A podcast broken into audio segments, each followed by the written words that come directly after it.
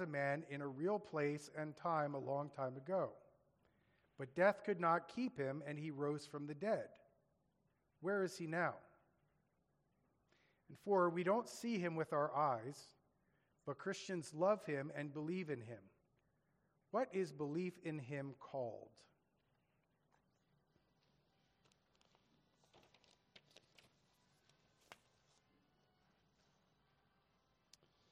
Hebrews chapter 13, verse 8 this is the Word of God. Jesus Christ is the same yesterday and today and forever. There ends the reading of God's Word. Let us pray together.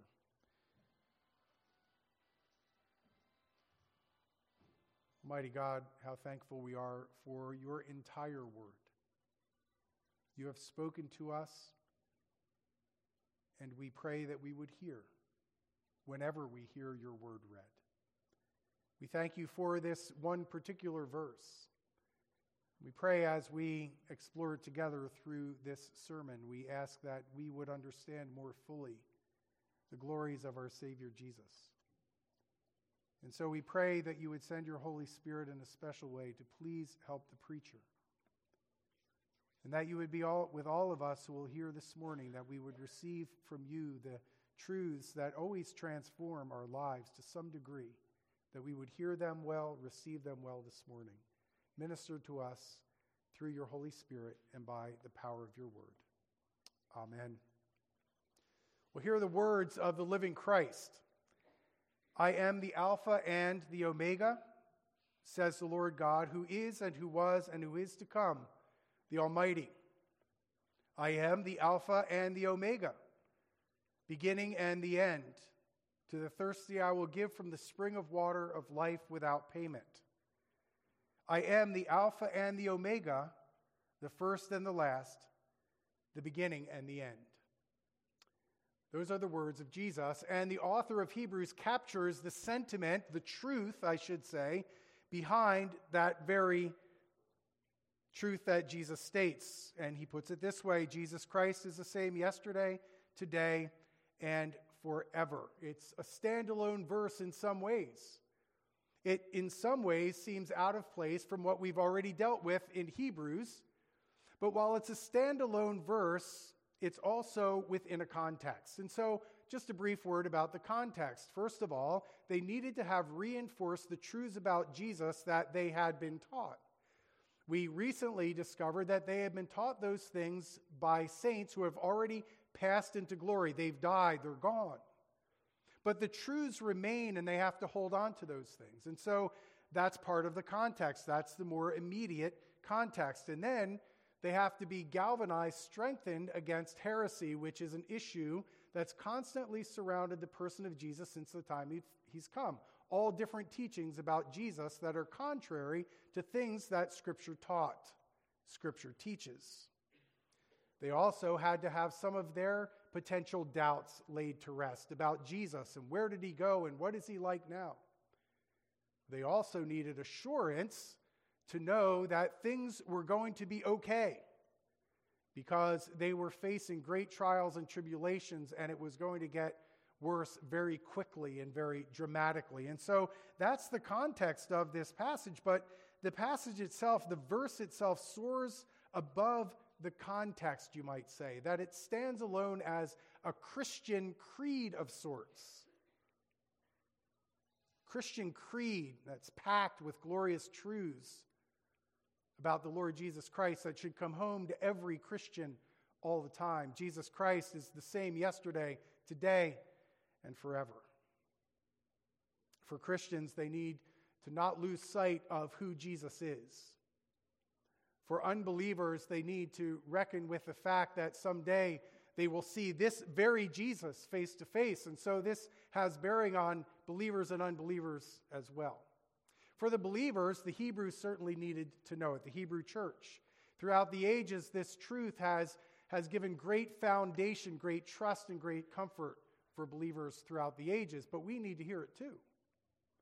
We need to have this truth continually going through our hearts and our minds. If we look at the chaos of the world, we need to remember that Jesus remains the same.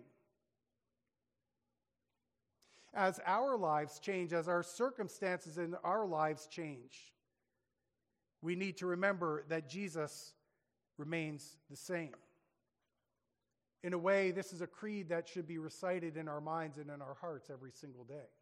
Jesus Christ, the same yesterday, today, and forever.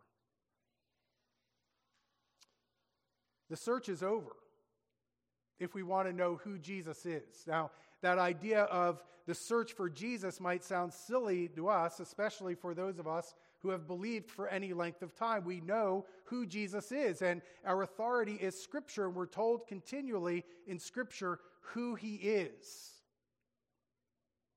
I have two points under that the Jesus of the Bible and the Jesus of history. The Jesus of the Bible.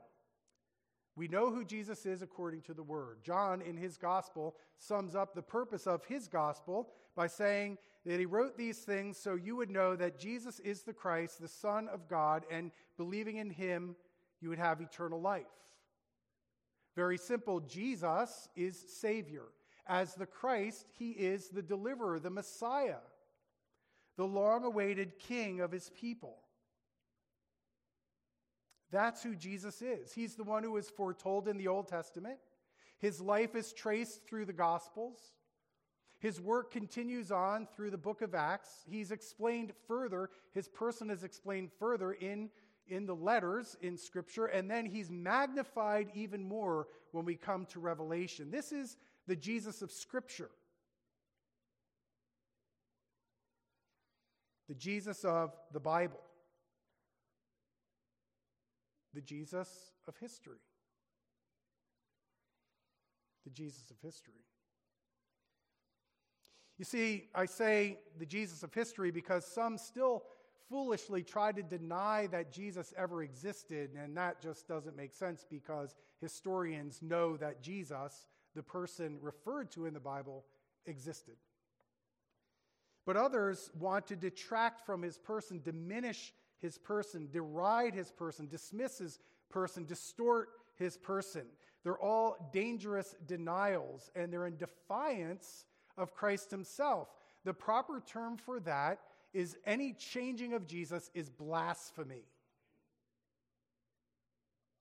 The fact of the matter is, there's absolutely no difference between the Jesus of the Bible and the Jesus of history. Somebody asked me that question Is there a difference? And I don't know if it was rhetorical or a general, a genuine question, but is there a difference? No. The Jesus of the Bible is the Jesus of history, He's one and the same. And people can say all they want about Jesus, but the fact of the matter is, He's the same Jesus yesterday, today, and forever. It's man, imag- man's imagination that turns the glorious person of Jesus into a fiction. Jesus is the same as he always is. And the point here is that the Son of God does not change. The Son of God does not change. So that would let us look back to the Gospel of John in the beginning the very opening verses. In the beginning was the Word, and the Word was with God, and the Word was God. He was in the beginning with God. All things were made through him, and without him was not anything made that was made. In him was life, and the life was in the light was the light of men. The light shines in the darkness, and the darkness has not overcome it. The eternal Son of God. And John's point is, is that eternal Son of God came in the flesh came in the flesh. The point is that the Son of God does not change. But in our context, it has specific reference to the time period beginning when Jesus took on flesh. If you're in Hebrews, turn back to chapter 1.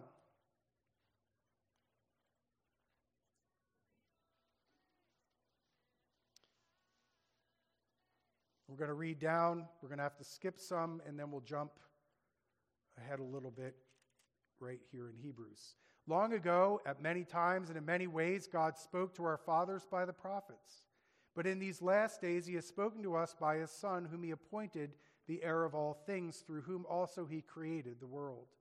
He is the radiance of the glory of God and the exact imprint of his nature, and he upholds the universe by the word of his power.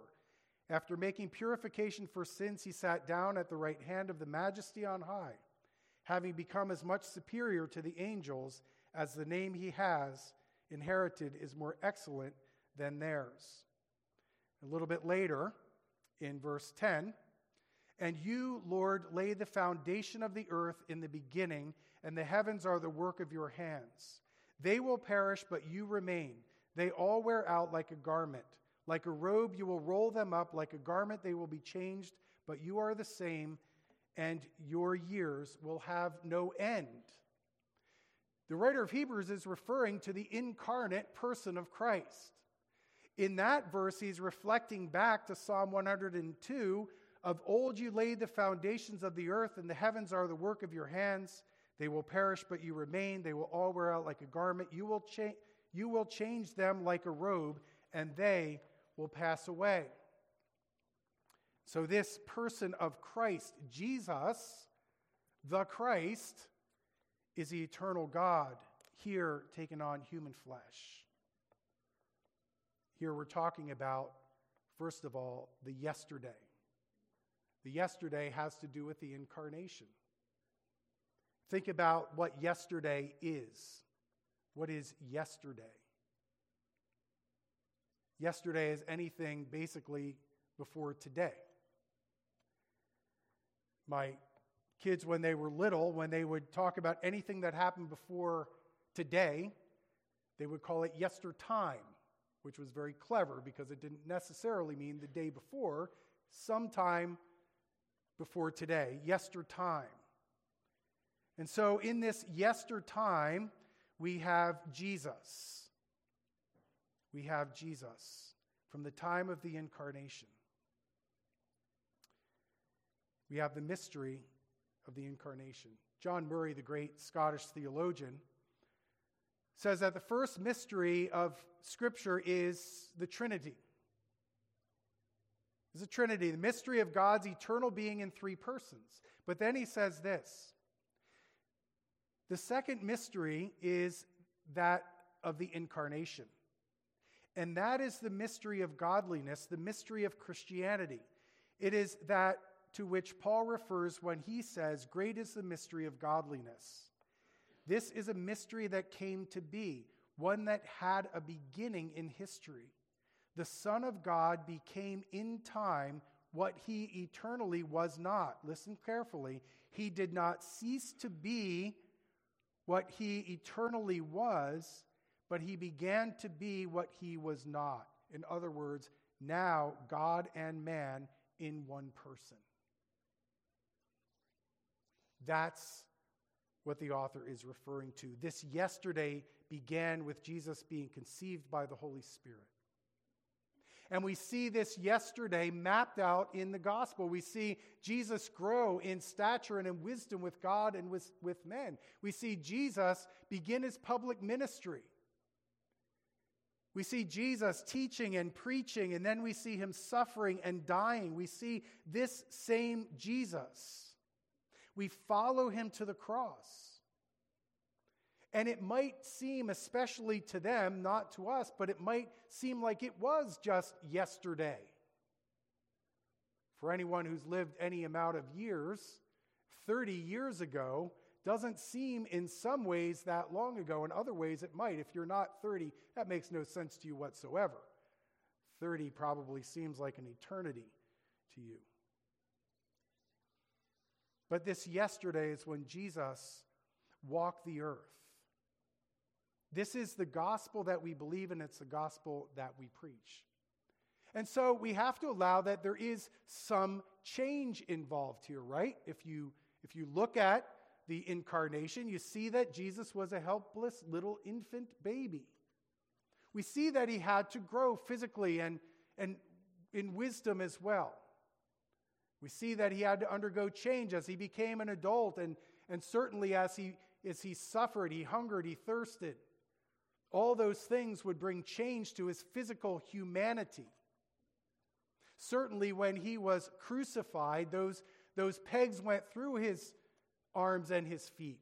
and the spear went through his side. Those were very real changes in the human person of Jesus, bearing the marks of the Redeemer, the marks of the cross, that in John's revelation, he still bears the marks in those visions, looking as though a lamb who had been slain. And so there are those changes to his physical humanity, but he remains the Son of God. And he remains the Son of God, fully man and fully God in his glorified state. Jesus the Christ has not changed. For us, the fact that that is true gives us great confidence because he went before us bearing our flesh and now bears our flesh glorified. It's our hope of resurrection is all bound up in the fact that Jesus is the same. Fact of the matter is, we will all see decay. That's we just sang that in two songs this morning. We fade and die like flowers in beauty. We're like the grass that withers. Less poetically, ashes to ashes, dust to dust. We will. We will. But Jesus did not see decay. Jesus did not turn to dust. Jesus rose up from the dead. He couldn't see decay. He ascended to the right hand of glory in the physical human flesh that people saw him in before their very eyes.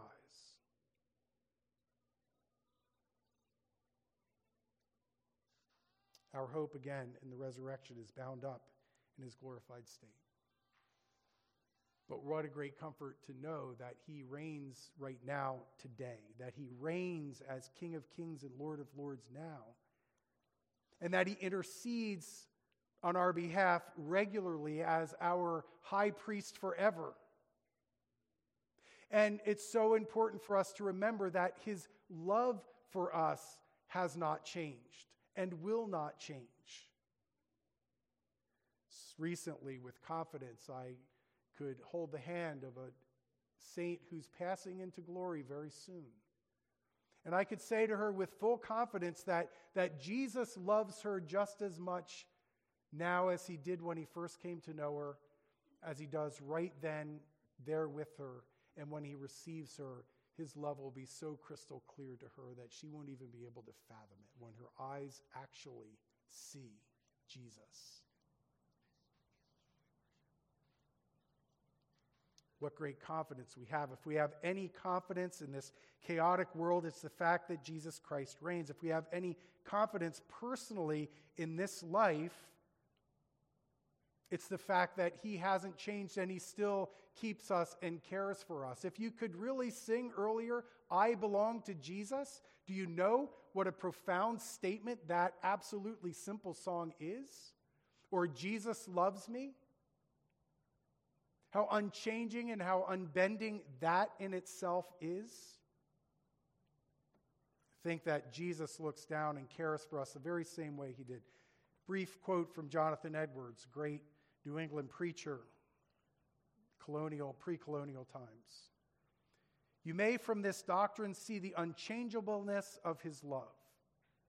And therefore, when you consider how great love he seemed to manifest when he yielded himself up to God, a sacrifice for you in his agony and bloody sweat in the garden, and when he went out to the place of his crucifixion bearing his own cross, you may rejoice that his love now is the same as it was then. Right now. Right now. So consider the fact that Jesus, if we can use these terms, looks down from heaven with the same kind of love that he's always had for you. That will not change. And turn it around and be reminded that we, in turn, are to look, as it were, up to Jesus, up to Jesus for our comfort and our strength. You remember how the author of Hebrews said, Keep your eyes fixed on the author and finisher of your faith? We look up to him. That's 12 12. Therefore, lift up your drooping hands and strengthen your weak knees and make straight paths for your feet. In other words, keep your eyes on Jesus. Strive, strive. Keep your eyes fixed on Jesus, the author and finisher of your faith. Earlier, we're surrounded by a great cloud of witnesses looking to Jesus, the founder and perfecter of our faith, who for the joy that was set before him endured the cross, despising the shame, and is seated at the right hand of the throne of God. Do you look to Jesus? Do you remember that he's the same yesterday, today, and forever? The song by a man named Bebo Norman with someone else named Jason Ingram, and it, it goes like this. God, my God, I cry out. Your beloved needs you now. God, be near, calm my fear, and take my doubt. Your kindness is what pulls me up. Your love is all that draws me in. I will lift my eyes to the maker of the mountains I can't climb. I lift my eyes to the calmer of the oceans raging wild. I will lift my eyes to the healer of the hurt I hold inside. I will lift my eyes, lift my eyes to you. My God, let mercy sing her melody over me. And God, right here, all I bring is all of me. Your kindness is what pulls me up.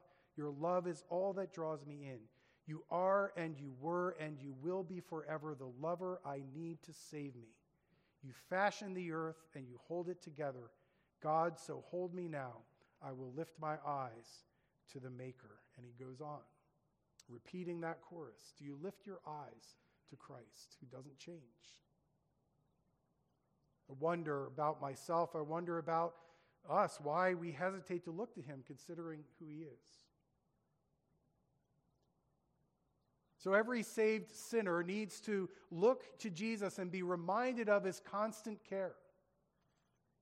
But every unrepentant sinner needs to remember that, that Jesus is the same yesterday, today, and forever, and that he still saves sinners. That has not changed. The effective work that he did on the cross is still relevant and powerful to save today. But today, today will end. And even when tomorrow becomes today, that will end too. But you'll notice in our passage, it's not tomorrow it's forever. And when this day ends for us, we'll step into forever. And we'll step into the presence of Jesus, who is forever. Jesus is the same yesterday, today, and forever. That, that mystery that the God man is reigning and ruling over all. Who can fathom that reign? but we'll all see him. And there will be a big change. Not in Christ. The change will come in us. We're told in Scripture when we see him, we will be like him. We will see him face to face. That will change us from glory to glory and we then will see him more glorious than we've ever imagined him. It's a Savior that we'll all see. Isn't there this, this awe inspiring anticipation? Even the saintliest saint with the greatest assurance in Christ still has to consider the prospect of standing into the presence of Jesus. Are we to think that we're going to waltz into his presence? I don't think so. If you're familiar with John's experience in the beginning of Revelation, when he sees, and it's a vision, when he sees Jesus, what happens to him? He falls down as though he was dead. As though he was dead.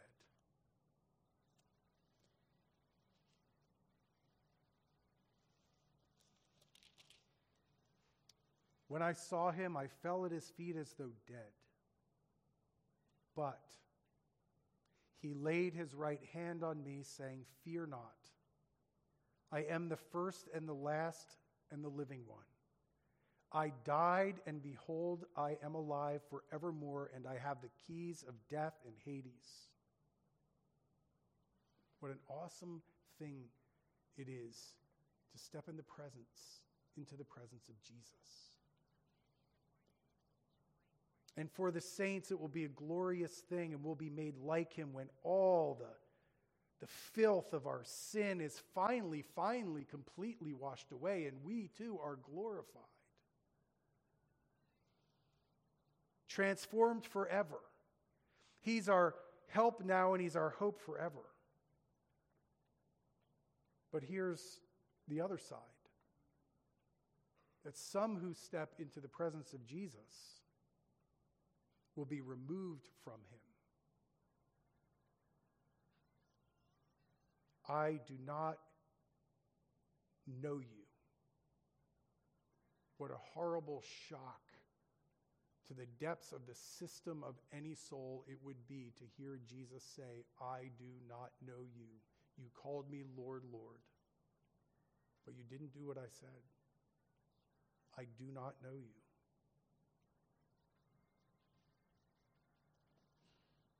Jesus Christ, the same yesterday, today, and forever. The words of the living Christ I am the Alpha and the Omega, says the Lord God, who is and who was and who is to come, the Almighty.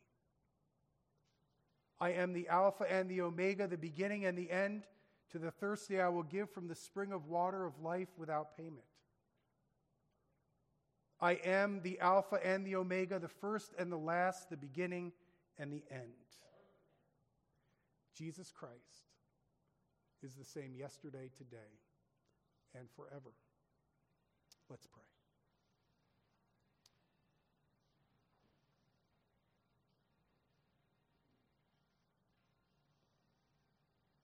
Lord, I trust that each one of us today has been stopped in our tracks to listen to and heed the very glorious and powerful words from your scripture, this wonderful verse. We trust that we've stopped and listened and that your word, Jesus, the same yesterday, today, and forever, has penetrated our hearts, giving assurance to all who believe getting the attention of all who reject Jesus. May they learn to kiss the Son. We thank you for your mercy and your grace in sending our Savior Jesus. And we praise you, Father, Son, and Holy Spirit, now and forever. Amen.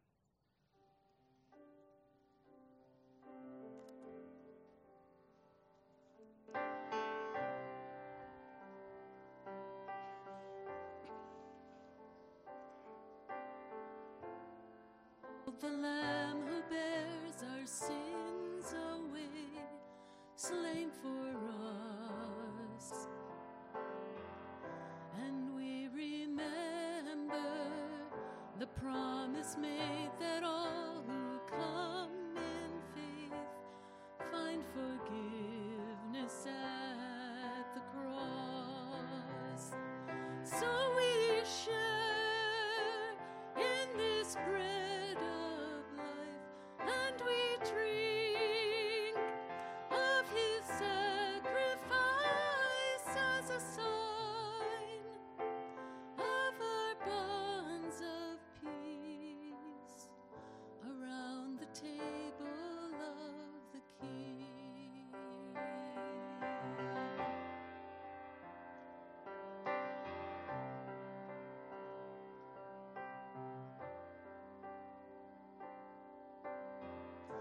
The body of our Savior Jesus Christ, torn for you.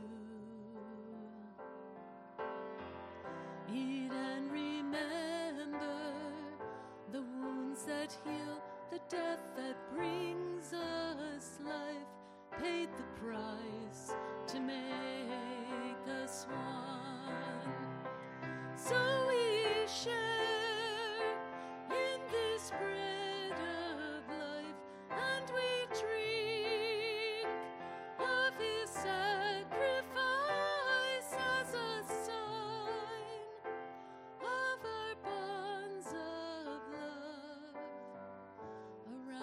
table of the King.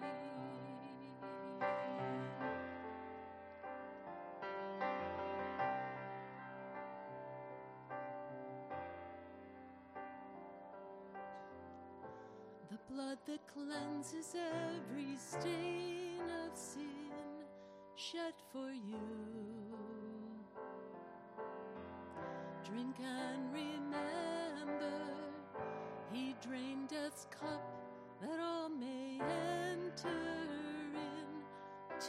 in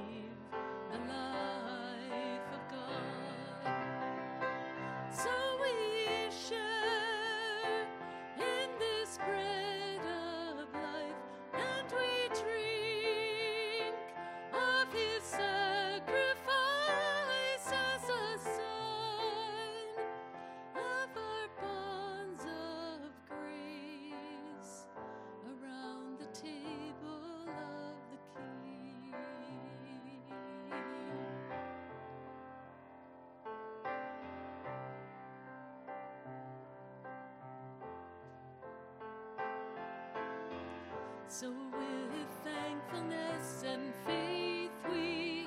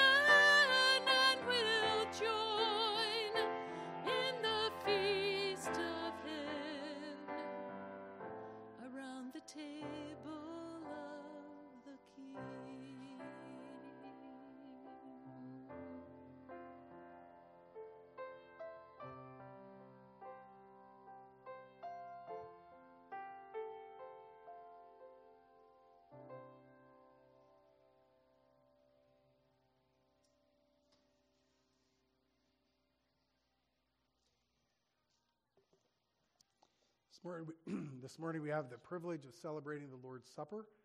This table is for those who have trusted in Jesus Christ for salvation from your sins and have trusted in Him alone. His grace alone can save us.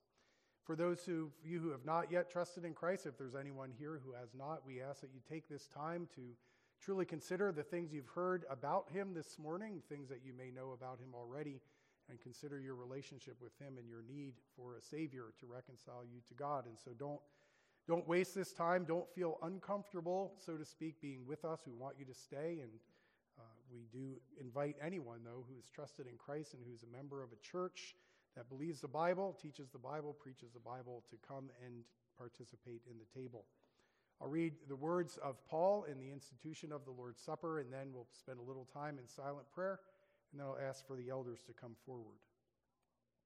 Apostle Paul writes, I received from the Lord what I also delivered to you that the Lord Jesus, on the night when he was betrayed, took bread, and when he had given thanks, he broke it and said, This is my body, which is for you. Do this in remembrance of me. In the same way, also, he took the cup after supper, saying, This cup is the new covenant in my blood. Do this as often as you drink it in remembrance of me. For as often as you eat this bread and drink the cup, you proclaim the Lord's death until he comes. Let's pray silently.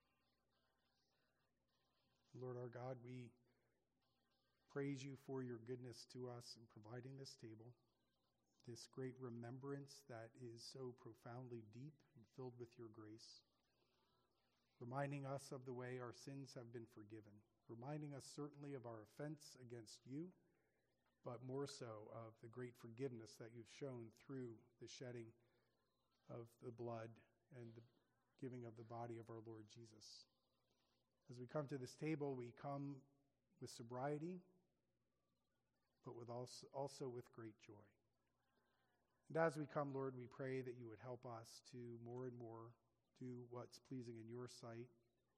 We pray that if we need to be reconciled with anyone in our lives, especially the brothers and sisters in Christ, that you would put it upon our hearts to pursue that. Lord, be honored and glorified among your people, even as we celebrate this table. We ask that you would feed us with this feast for our souls. And we come to you in the name of our Savior who was dead, but who now lives, Jesus Christ our Lord. Amen. If I can have the elders come forward, please.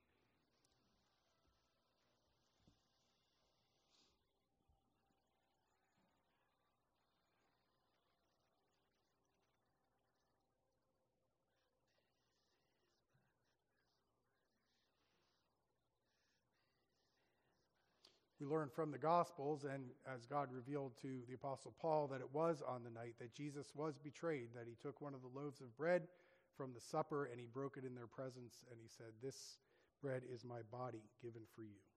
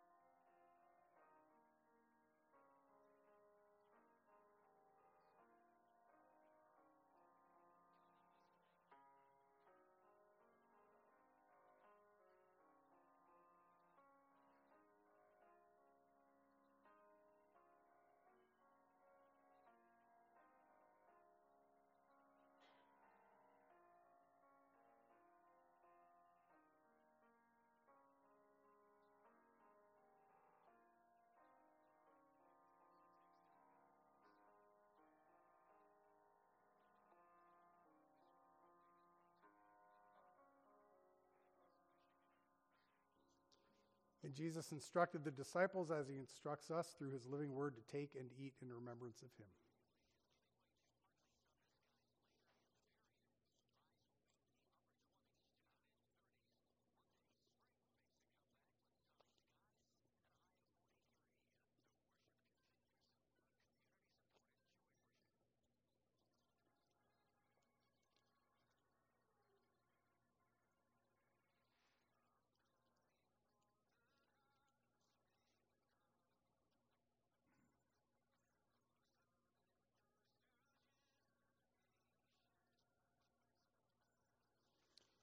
In the same way, after the supper, Jesus took one of the cups and he said, This cup is the new covenant in my blood.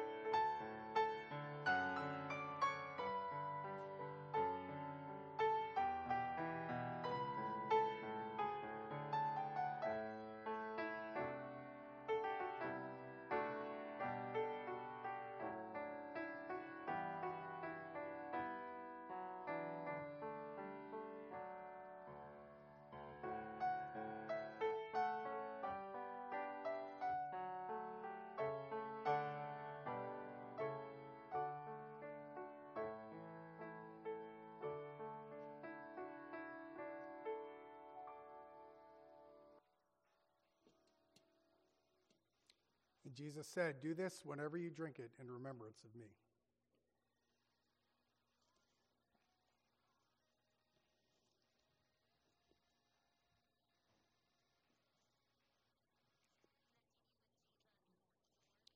Brothers and sisters in the Lord, we have proclaimed the death of our Lord Jesus Christ, and we will do so until he comes. And may he come quickly. Amen.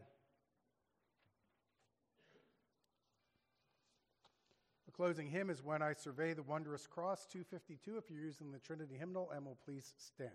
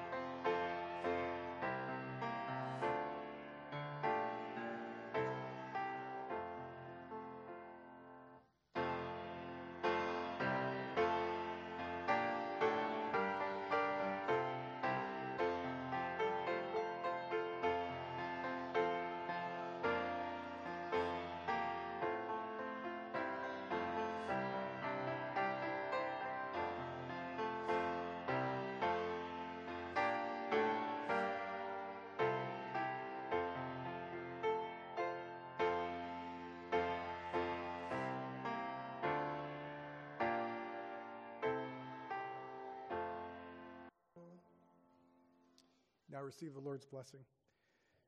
To him who sits on the throne and to the Lamb be blessing and honor and glory and might forever and ever.